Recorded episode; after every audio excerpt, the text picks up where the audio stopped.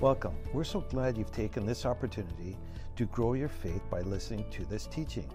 At CLC, it is our heart to see every believer equipped to fulfill the plan that God has for your life. For more information about Celebration Life Church, you can visit our website at celebrationlife.ca. Now let's hear some faith building teaching from Pastor Jason McGay. Well, it's my uh, privilege and honor to share the word with you this morning. And as usual, I have many more things to talk about than I'm able to squeeze into this time period. And I'll try not to talk really fast. But I'd like to share with you a few things that are on my heart this morning.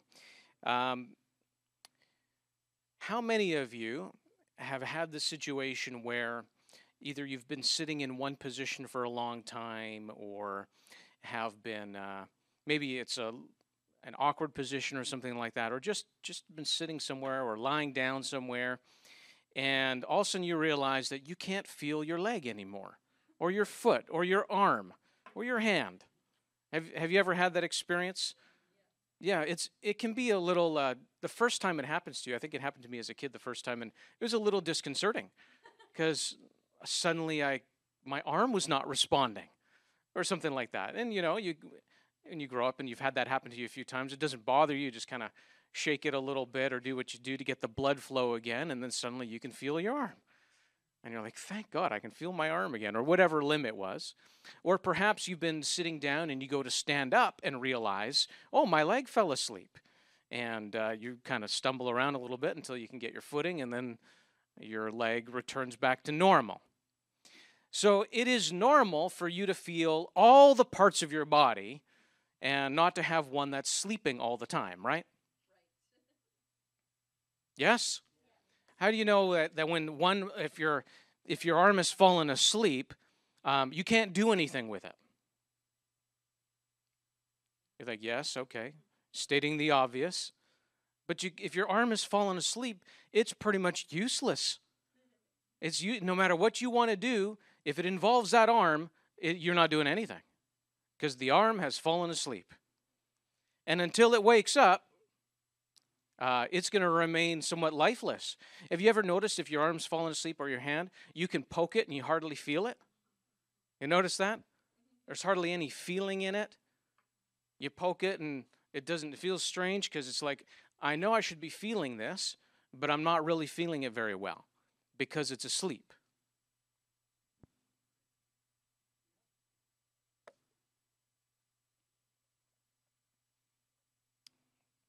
And how many people have been in a situation where they've, um, you know, you have your spouse and they've been asleep and you're calling them and they're not responding because they're asleep. They don't they don't stir, they don't they don't do anything. They don't respond to your voice because they are asleep. And the reason I'm bringing up these sorts of examples because there are many cases where Christ's body has been sleeping. And we are members of his body. And what I mean by that is that he would like to do some things, but the arm is asleep, so he can't use that arm. He'd like to go somewhere, but the leg is asleep, so he's not walking anywhere.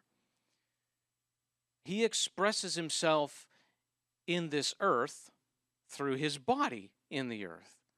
That's you and I. So if there are parts of the body that are asleep, um, we're not we're not really going anywhere, are we? No, no, no, we're not. And we think to ourselves, well, what would it look like if the body was awake? What would it look like if the body of Christ was awake and responsive to the Lord? I think we would be doing the things that Jesus did when he was in the earth because it's his body. Right? So we can kind of get a grasp on where we're at with the Lord by measuring how responsive we are to Him. You know, in our lives, quite often, it's so easy to get consumed with the daily grind, with what's going on. I mean, there's there are troubles in the world. There's there are pressures. There are things to deal with. And so very often we allow ourselves to get so consumed with those things that we're not really paying too much attention. And so much of our spiritual life, if we could call it that, much of our Christian life is spent trying to get God to help us out in dealing with the life in the world that we're in. And he loves us so very much. I mean, he wants to help us and to deal with certain things that are going on in our lives. He cares about the number of hairs on your head. He's counted them. He knows them, so he knows you very personally and very intimately. He knows you. And he cares about what's going on in your life. He cares deeply. And yet, He has called us to a higher purpose than simply having our needs met. In fact, that's what it means to be a Christian. You know, a, a Christian means I'm someone who follows Christ, I'm someone who follows Jesus. It means I'm someone that goes where He goes and does what He does, and I'm learning of Him so that I can do the same things that He does. That's what it means to be a Christian. And if we're measuring our lives with that definition, how well do we measure? How well, how, let's look at our lives and examine that for a moment. Does my life look like the Master? Am I doing the things that the Master said that I would do if I follow him? And that's something that we need to consider and think about because the measure of our Christianity is not the amount of blessing that we have in our lives. Now, God has blessed us and will continue to do so because, like I said, He cares very much about the small little details. He really does. But whether our needs are met or not is not the measuring uh, stick of our Christianity in many ways, the Pharisees and the Jewish people had that same measuring stick of blessing as to whether or not they're doing well. Because you see, in the Bible, the, in the Old Testament particularly, there were a number of promises that said, If you keep my law, I will bless you. Right? And those blessings were primarily physical and material blessings. So, financial prosperity and so on and so forth. And so, it got to a place where they began to measure their their walk with God based on how prosperous they were. And they thought, if I'm prospering and doing well, then I must be walking right before God. Think about the rich young ruler. And to, that was the epitome of what it meant to be um, a, a Jew who was in right fellowship with God according to the Jewish people. And the rich young ruler came to Jesus and said, You know, what must I do to inherit eternal life, God's kind of life? All right? And Jesus said, Well, you know the you know the commandments. And he said to the said to Jesus, I've kept those commandments since I was a youth. I've always lived right. I've always done my best to, to do what is right and live right. And he's saying, What more do I need? Now he was a rich young ruler, so he he was of good standing. He was prosperous. And any person in the Jewish community would have looked at him and said, There's your model example of what it means to walk right with God. And yet he himself had a question in his heart. And that question is, What must I do to inherit eternal life? Because he knew something was missing. I've done all the right stuff and yet something is missing. And what is it that is missing? So he's asking Jesus, What must I do to inherit eternal life? And Jesus says to him, One thing you lack sell everything that you have. That, was to- that totally flew in the face of what the Jewish people understood to be the blessing of God. Well, he's blessed me. Why would I get rid of all my wealth. Why would I? I mean, that, that's the Lord taking care of me. I've walked upright before Him all my days, and so He's taken good care of me and blessed me financially. Why would I just give everything away? That, that's, that's God blessing me. But you see, Jesus was after something a little bit more. He was after the selflessness that comes with walking with God, the selflessness that comes with laying down your life for Him. That's what He was after. That's why He said, One thing you lack. It wasn't about whether he was rich or not, it was whether or not his riches had his heart or not. And that's important. And so when he decided, uh, when Jesus said that to him, the rich man went away sad, disappointed, upset, because he had great wealth and he simply could not let go of it. You see, he had been in a place where God had blessed him because he kept the commandments, and he was so blessed that it actually had a grip on his heart now, and he wasn't actually following God anymore. And we don't want to get ourselves into a place where we're so concerned with building up our, having our needs met, that we're no longer sensitive or following after the Lord the way He demands, the way He requires because it's only in following Him that we actually have life. It's only in following Him that we actually have life. So there's a subject that I want to get to today, and I'm hoping that we do get to it. You know how this goes. We talk, we share, you laugh sometimes.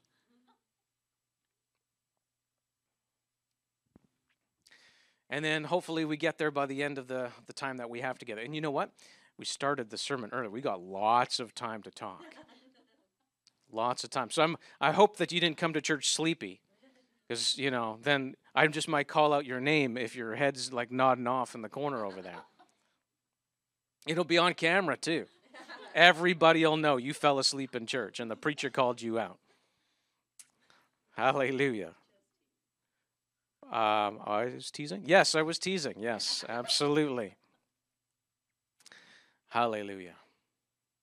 So when I ask you who's awake this morning, you want to be awake, right? Absolutely.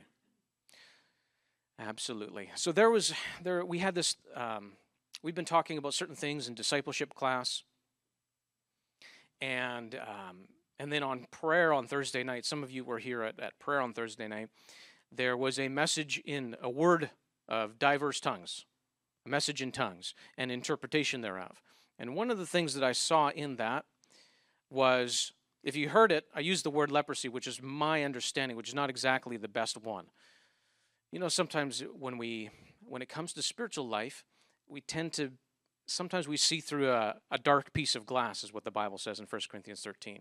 We see darkly. We don't see it as clearly as we would like to sometimes. And so I was talking about it like I saw a man's hand, and on that hand there was a a patch of skin that had become um, gray and dark and hardened. So it's kind of like what happens with a callus. You know, you get a callus, and the callus on your hands, um, the skin gets hard, so it becomes less sensitive to other things. And if you've seen certain people, I mean, they work in industries where they're using their hands and and in such a way that after a while, I mean, like you you know they can light a you can put your hand over the candle and it doesn't burn their hand because it's it's just so calloused that it's relatively insensitive to to many things. And what I saw was on this hand was this this black kind of dark gray blackish piece of skin that basically was dead skin. So the, the rest of the hand was there, but there was this patch of dead skin that was callous that was it wasn't alive. So you could poke it you could pinch it you could you know you could put it over top of a candle or whatever and it it wouldn't feel anything. Nothing. Would feel absolutely nothing. And what it meant to me as i was seeing it was that it, w- it was it was the Lord basically saying there are many people in the body of Christ that are like that patch. Now it's representative because in the body we if you've been if you've received Jesus as Lord of your life, the Bible says that you have passed from death to life. Amen. Right? From death to life. The Bible says in Ephesians chapter 2 that once we when we were in the world we were dead in sins, but Jesus has raised God has raised us up together with Jesus and seated us in heavenly places. Right? Ephesians chapter 2. God has raised us to life. So if you're a believer, you're not dead spiritually. You understand that? So, what I'm saying in that there were people that this patch represented, I'm not talking about spiritually dead. I don't mean that. Because as a believer, you can't be. You're alive, your spirit is alive unto God. But what it did represent was that people have become insensitive to God, to the Spirit of God. And I, remember a few things uh, that Kenneth Hagin used to say, and one of those things he would say, he would talk about the Holy Spirit in a service, and he said that um, sometimes, you know, he could tell the Spirit of God would like to do certain things, but the preacher, like if he wasn't leading the service, the preacher leading the service sometimes was totally oblivious to what God wanted to do and just carried on with their service the way that they normally would do. And they carry on, and, and he knew God wanted to do something, but, and it was supposed to be a Pentecostal church, but there wasn't much Pentecost going on there. And so people can become insensitive to the Spirit of God. And so, one of the things that Kenneth Hagin would say is that there are some Pentecostal pastors that wouldn't know the Holy Ghost if he was walking down the street with a red hat on. And that's just a funny way of saying, like, just totally oblivious to what the Spirit of God wants to do. And yet, all along, guess where he lives? Right on the inside. Right on the inside. So let's turn to a couple verses and take a look at something because I want you to see some things that God has made available to us. And since I have you for a little bit of extra time this morning, we'll take our time going through these verses. Let's look at Ezekiel chapter 36. Let's start there. Ezekiel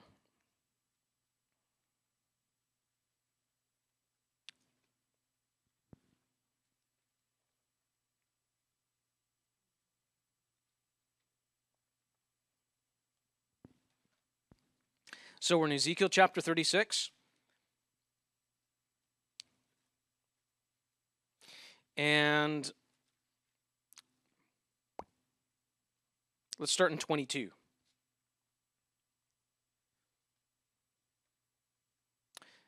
Verse 22 says, Therefore say to the house of Israel, Thus says the Lord God, I do not do this for your sakes, O house of Israel, but for my holy name's sake, which you have profaned among the nations to which you went.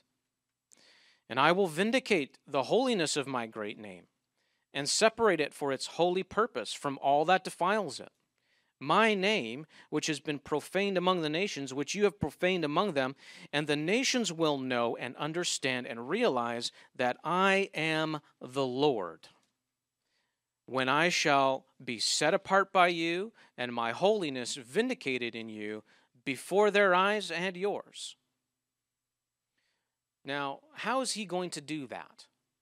Let's understand the situation for just a moment. In this situation, he's basically saying that my name has been trampled in the mud, the name of the Lord God. So Israel had been dispersed throughout the nations. They didn't have a land of their own. And so they're being dispersed throughout the nations. And in those places, the name of the Lord was not held in honor any longer. The name of the Lord was trampled through the mud, dishonored, defiled, because of the way the people were living and behaving. And so the name of the Lord was just like, well, kind of like how it is today. People in the world will use the name of Jesus as a curse when it's the very name that saves their soul from eternal hell and damnation, and yet they'll use that name as a curse. So, in a similar way, the name of the Lord was not being held in high honor as the Israel was dispersed throughout the nations. And the Lord is saying, Well, I'm going to I'm going to do something here, and I'm going to vindicate my name and make it great once again.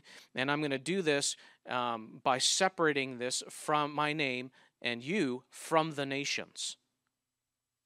And my name will once again be holy. And the verse 24 says, For I will take you from among the nations and gather you out of all the countries and bring you into your own land. Then I will sprinkle clean water upon you, and you shall be clean from all your uncleanness. And from all your idols will I cleanse you. A new heart will I give you, and a new spirit will I put within you. And I will take away the stony heart out of your flesh and give you a heart of flesh. And I will, ca- I will put my spirit within you and cause you to walk in my statutes, and you shall heed my ordinances and do them and you shall dwell in the land that I gave to your fathers, and you shall be my people, and I will be your God. Hallelujah. Those are good verses, good promises, right? Okay. Now, these verses, these promises here, find their fulfillment in Jesus. And for all who believe in Jesus, they find their fulfillment in you. You see, when we when we received Jesus as Lord, we were cleansed from all of our sin. We were cleansed from everything that defiles and makes us unclean. He has, we, we say phrases like, He's washed us in His blood. Blood washed children, what does that mean? It means all of my dirty sins have been washed and purged out of my life, and now I am clean before the Lord, right? We believe that. And from, he said he'll cleanse us from our idols, from things that we hold up as important and valuable and we devote our life to and we follow after, things that are not God. Whether that be material things or uh, basically anything self centered and focused um, can become an idol. Too much TV, going on vacation, right? There's nothing wrong with going on vacation, but I mean, if you live for the vacation and you'd much rather be at the beach than be in church, or you'd you're more concerned about you know getting your camper ready to go on um, a long trip than you are than your neighbor's soul who lives next to you. Like there are things like that that become idols in people's lives. He says he will cleanse us from all idols. Anything that sets itself up against knowing Jesus. He cleanses us from that. And then look at what he says in verse 26 A new heart will I give you, and a new spirit will I put in you. He says, I will take away the stony heart out of your flesh and give you a heart of flesh. Now think of that little picture, that vision that I had of that hand with the, the blackened skin that was dead. That's like that stony heart. So in the world, the Bible tells us in Ephesians chapter 4 that in the world, people have become insensitive due to the hardness of their heart. Hearts have become hard and unresponsive to God, calloused, to where even their conscience becomes seared and not tender any longer. And he's saying that I will give you I will take out that stony heart and give you a heart of flesh. Now, he doesn't mean flesh as in how we use the term flesh in the New Testament, sinful kind of, oh, that's fleshy, that's just, we're not talking about that. He's referring to the difference between stone and flesh. Stone is pretty hard, right? But flesh means is tender and soft. So I don't know about you, but I noticed this even though I was only six years six years old when I got born again. But I've noticed this about being a Christian is that my heart is much more tender towards God and His things and uh, towards righteousness now that I'm a believer than it is when I was living in the world. That's a characteristic of a believer is their heart is tender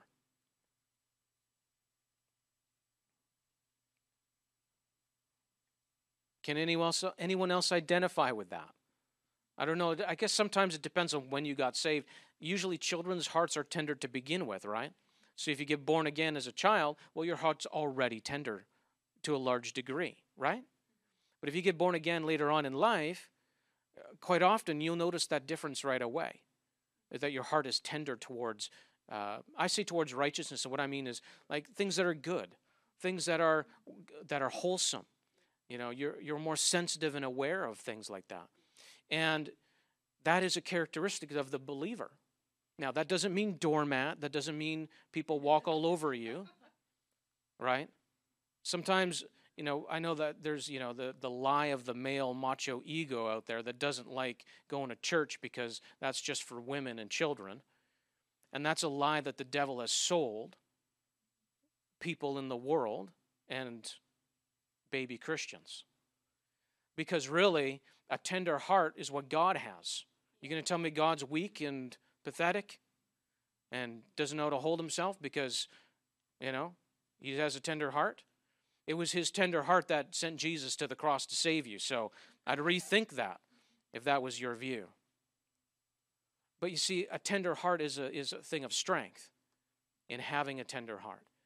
And so this is a characteristic that we have as believers. And then he says, and I will put, he had also said, I will put within you um, uh, a new spirit. So your old spirit was the part of you that spirit is a part is a part of every human being spirit soul and body. And your spirit was once dead. Now it's not that it didn't exist it's just that it was impervious uh, uh, sorry it, it was insensitive. It totally was had no feeling in it when it came to spiritual things it could not perceive god it could not recognize god It had no ability whatsoever to know him when it was dead. The Bible teaches us that God is a spirit, right? That doesn't mean he just floats around as invisible ghost like you see on TV. We're talking of a higher order of existence than what we have naturally speaking. The Bible says that Physical things, things that you can see, are temporary and subject to change. But the things that are unseen are eternal things. So they are of a higher order than what you can see. And God is a spirit. And guess what? So are you. And when we were in the world, when we were unsaved, our spirit was dead, lifeless, which means it wouldn't couldn't contact God, couldn't relate to him at least not on his level.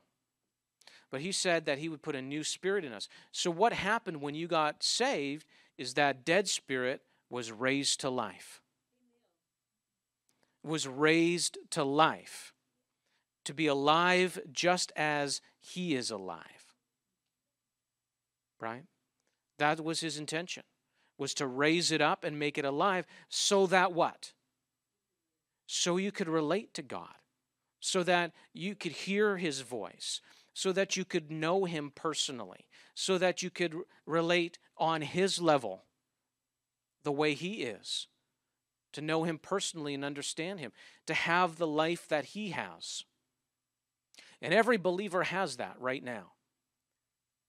But often our experience falls short because we are very much consumed with what's going on in, around us, what we can see with our eyes and hear with our ears. And so often, so often we see with our physical eyes, but don't see spiritually. Or we hear with our physical ears, but don't hear spiritually. But in the place where God is, in the place where He speaks from, uh, you see with your spiritual eyes, you hear with your spiritual ears, and you're able to comprehend and get to know and understand Him.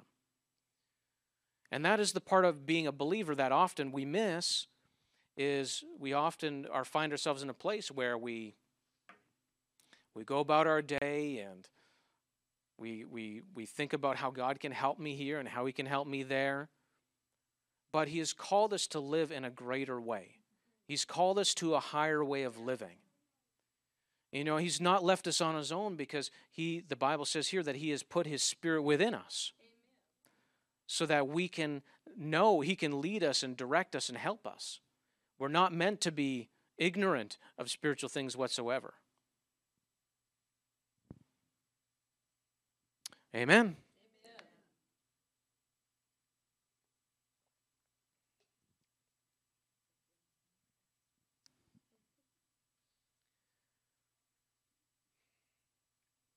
So, where I wanted to get with this is to talk to you about something that I find to be personally of, of great importance to me personally. And that's what I just wanted to share with you. So, we laid some scriptural foundation here in talking about this. But you know, for me personally, when I was growing up in church, um, I didn't really comprehend some of the things that I well, I didn't comprehend any hardly anything that I know now, but there was a point in time when God got a hold of me because I mean I be I knew that there was a spiritual world. I knew that spiritual things were real even as a teenager. Except I knew all the wrong stuff. I was living in such a way that I was experiencing, you know, a lot of what the devil could do, which was not good.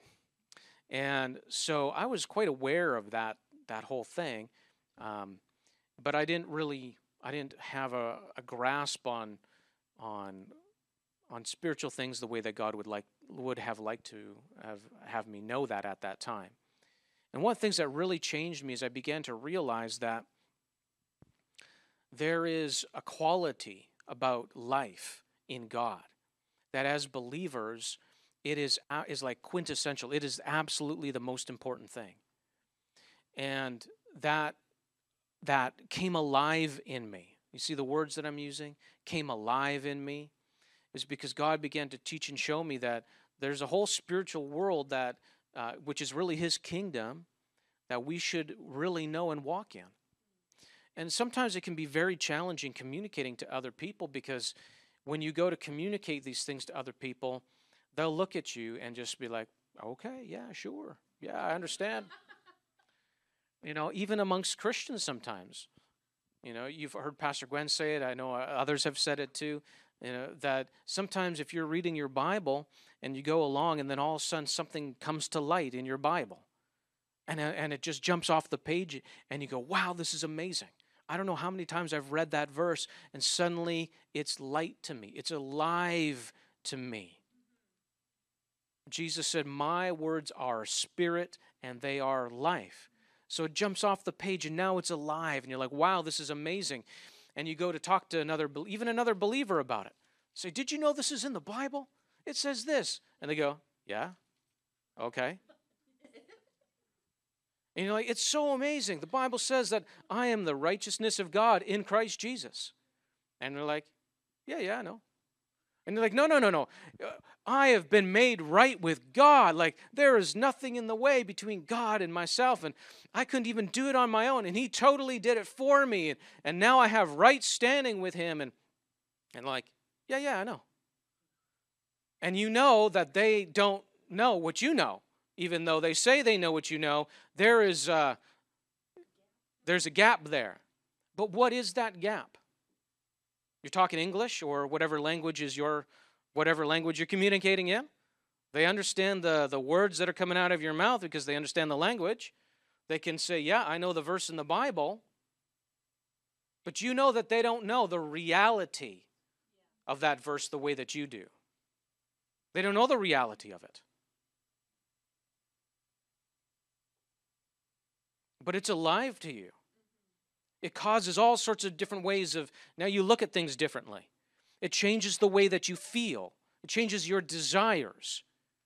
Because God has illuminated His word to you and made it, re- made it real and alive to you. There's a place for us to walk where we live in that all the time. Where we live in the reality of His word. And it's not just dead letter, but it is alive. Now, that should be a common experience among believers where we know his word is a living thing because when it is you go back to the word constantly it's not no chore to read your bible when you're reading your bible and you see jesus in a way that you never saw before and suddenly he is more real to you than he was before. That changes you. That changes your perspective. That changes how you see things. And this is his goal for us is to be able to, to change us in a way that you can't change yourself. And He would like to do that. He would like to cause that change to take place in you. And so, in a similar way, His Spirit living within us, right, we are to be sensitive and aware to, of Him so that we know how He's leading us every day because He desires to. He wants you to know where to go in one direction or the other. He wants you to have answers. And often we, we find ourselves in a place where we just we're asking God and saying, I need an answer here, and we're trying to we go by our own understanding way too much, even if it's biblical understanding. But we're relying on, well, it's going to be this way, and we're relying on what we understand instead of actually having trust and faith in Him to make changes, to, to show us things, to give us an answer, to lead us in the right way. You know, when you think about how you got saved, there was something that took place in you because you believed the message that you heard, it became alive in your heart, and then you were changed. And God has intended for all of us to be in a place where we live and walk in that, not just at, the, at that first moment, but continually. Think about the last time that you had an experience in God. Think about what happened when God touched your heart or, or worked a miracle in your life or gave you an answer that you were not expecting. That He made Himself real to you. Think about what that looked like. Think about how that seemed to you. There's a place for us to live in that and walk in that continually. Not just not just as a, you know, for him rescuing us or no, we, we can live in that place. We can walk in that place. That is his purpose for us. I mean, too often we find ourselves busy with other things, busy with the busyness of life, and don't have time set aside, don't have time to, to really seek God and get to know Him personally. Don't have time to pray in other tongues and you know i mean what a wonderful gift praying in other tongues is what a wonderful thing that is because it strengthens the part of you that hears God. It strengthens the part of you that is aware of the Holy Spirit. It strengthens that new spirit that God put in you so that you can walk in His character and in His nature. It strengthens the part of you that basically all of the atmosphere of heaven flows through. It strengthens the part of you to allow what God has done to live and abide in your life so that you have peace and joy every day. Not just when things go right, but you can have it every day so that even when things don't go right, you still have it.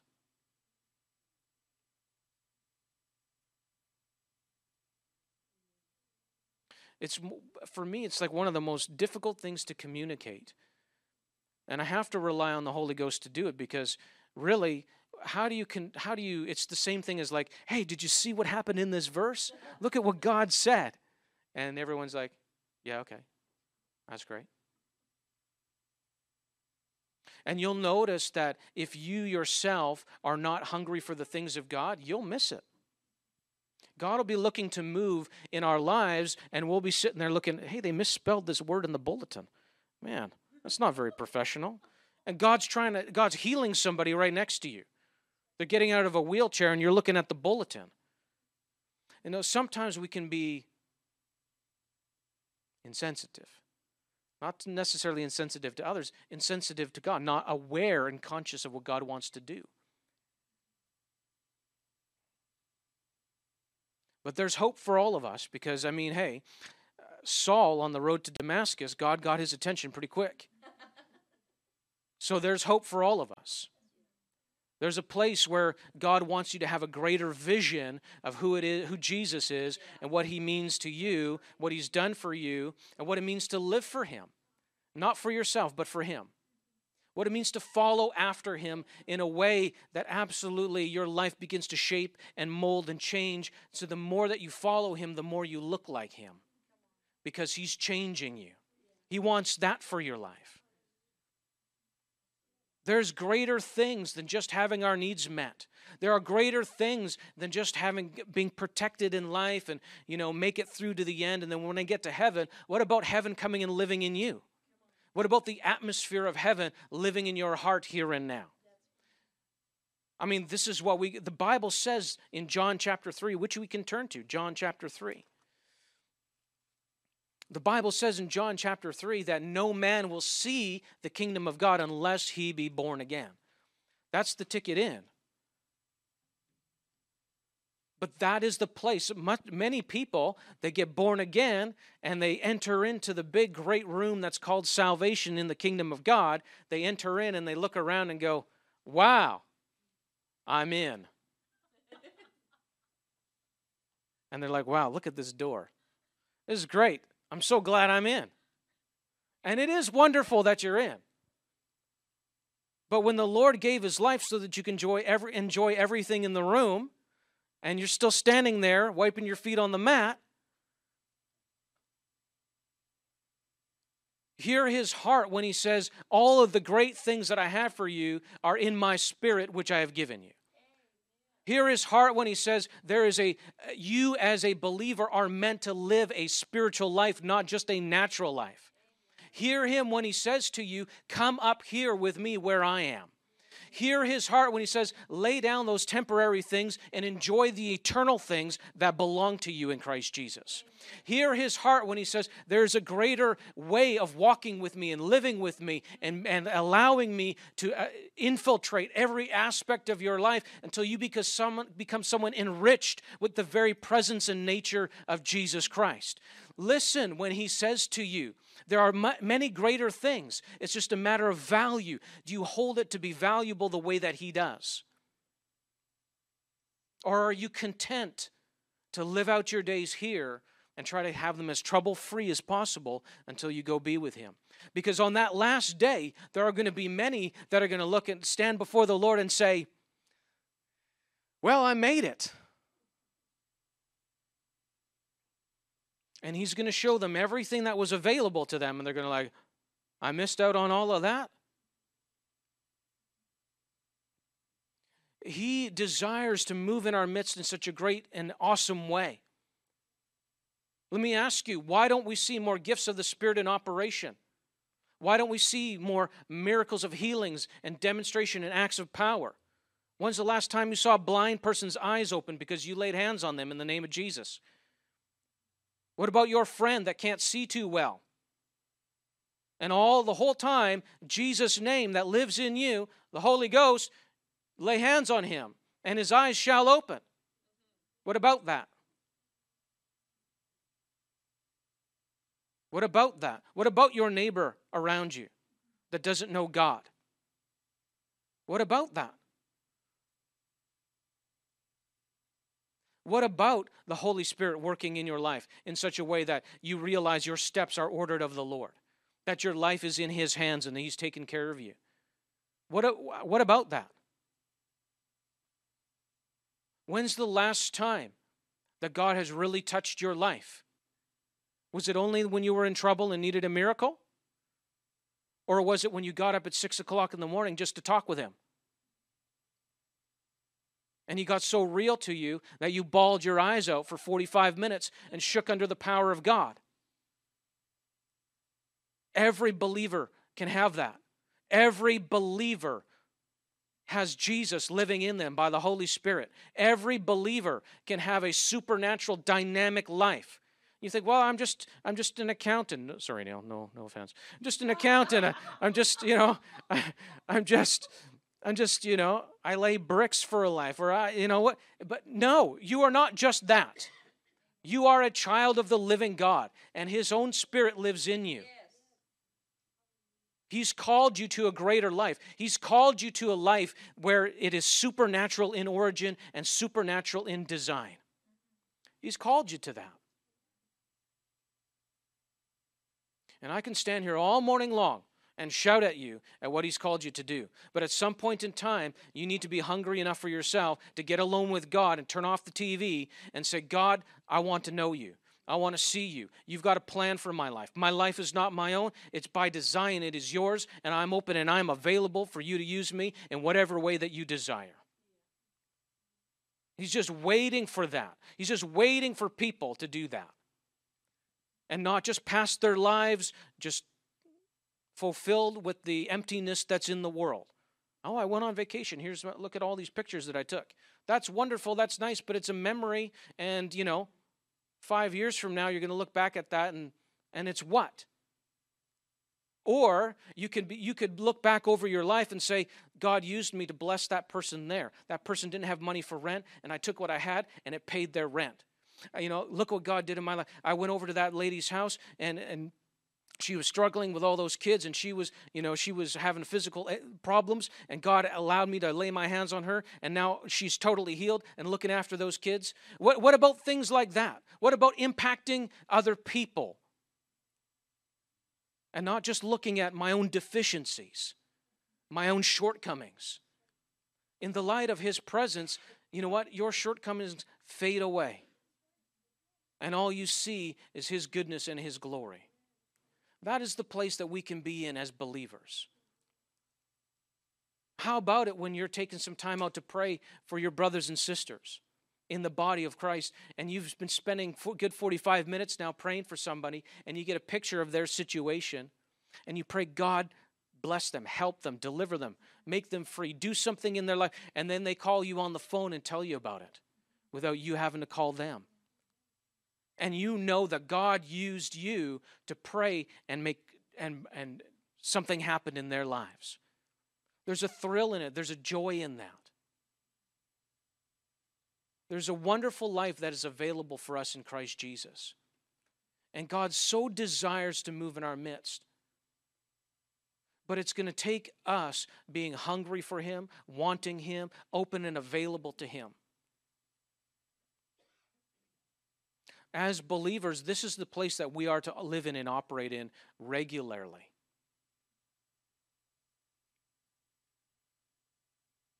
This is the place where we are to live in so that other people can be blessed through us.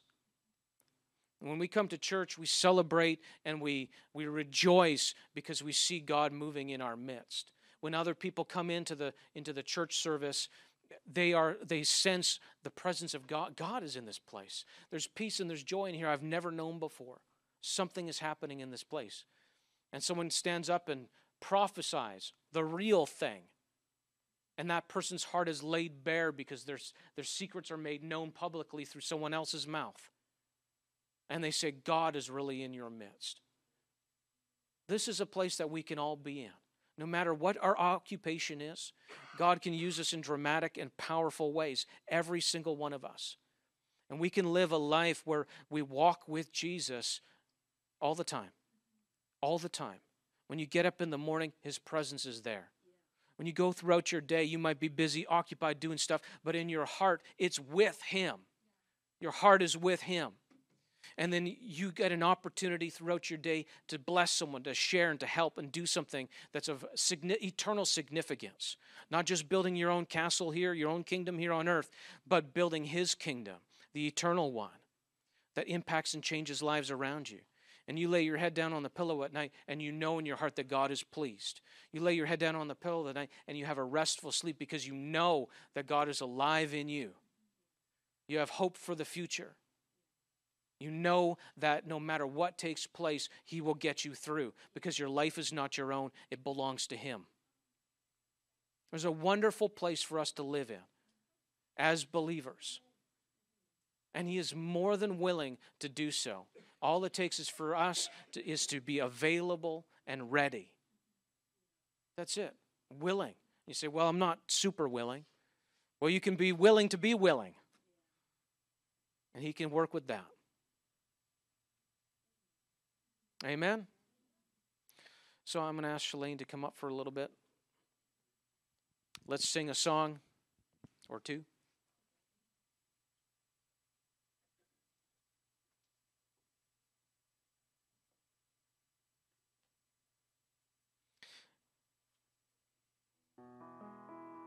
There are some things that we were talking about in discipleship class. We started to get into it a little bit and we didn't finish it.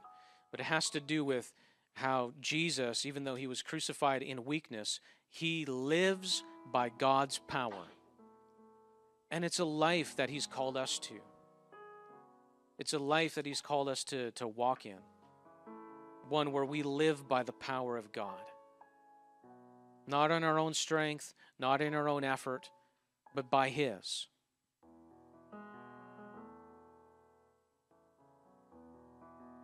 And it's ready and it's available for every believer.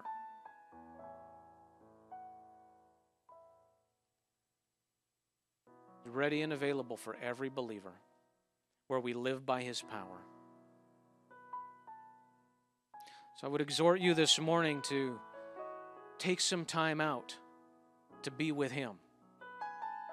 Take some time out of your day to, to acknowledge him in your life no matter what's been going on around you, and say, Jesus, there is a greater life that you have for me here. It's vast, it's wonderful, and I might not have a great picture of it right now, but I'm asking you to show me what it means to walk with you every day, what it means to have my life laid down, and that you pick it up what that looks like, what it means to, to be a disciple of Jesus Christ. So let's bow our heads and continue. I was starting to pray. Let's continue to pray that way. Father, thank you. Father, I thank you for the vision that you are putting in people's hearts of a life that of what it means to, to walk with you of the higher life, the spiritual life that's available to every believer. I pray that all of us in our heart, the eyes of our heart would be open to know you. Our eyes, spiritual eyes, would be open so we could see you in our hearts. We can say, This is the Jesus who rescued me. This is the Jesus who paid for my sin and made me holy. This is the Jesus that was raised from the dead and lives forevermore. This is the Jesus who is Lord of all and is Lord in my life. This is the Good Shepherd who leads me and directs me and leads my life. Father, I pray, I'm asking you for that vision, that, that, that seeing of what it is that you've given us, that we'd know that inheritance that belongs to us that we'd not just see how wonderful the door is, how wonderful it is to gain an entrance into these things, but we'd, we'd experience in our own lives all the wonderful things that you have paid for, all the wonderful things that you have given us. And that you would lift us up in your presence morning, noon, and night. That we would be taken up in our hearts, captivated, our attention sensitive and aware of you and your presence, how very close you are, how very near to us you are. And we would know in experience what it means to be yours, what it means to have your life flowing through us, what it means to, to know you in the way that you want us to. So, Father, we thank you for this. We give you honor and praise. We say, Jesus, you are our Lord. And we will follow you. We will live for you. We will honor you all of our days. All God's people say, Amen. Thank you for listening today. We hope you have been strengthened and encouraged by the message you've heard. To hear more from our pastors or to learn more about Celebration Life Church, you can visit our website at celebrationlife.ca. You can contact us by phone at 604 594 7327 or you can write to us at Unit 2A 13139 80th Avenue, Surrey, BC, V3W 3B1.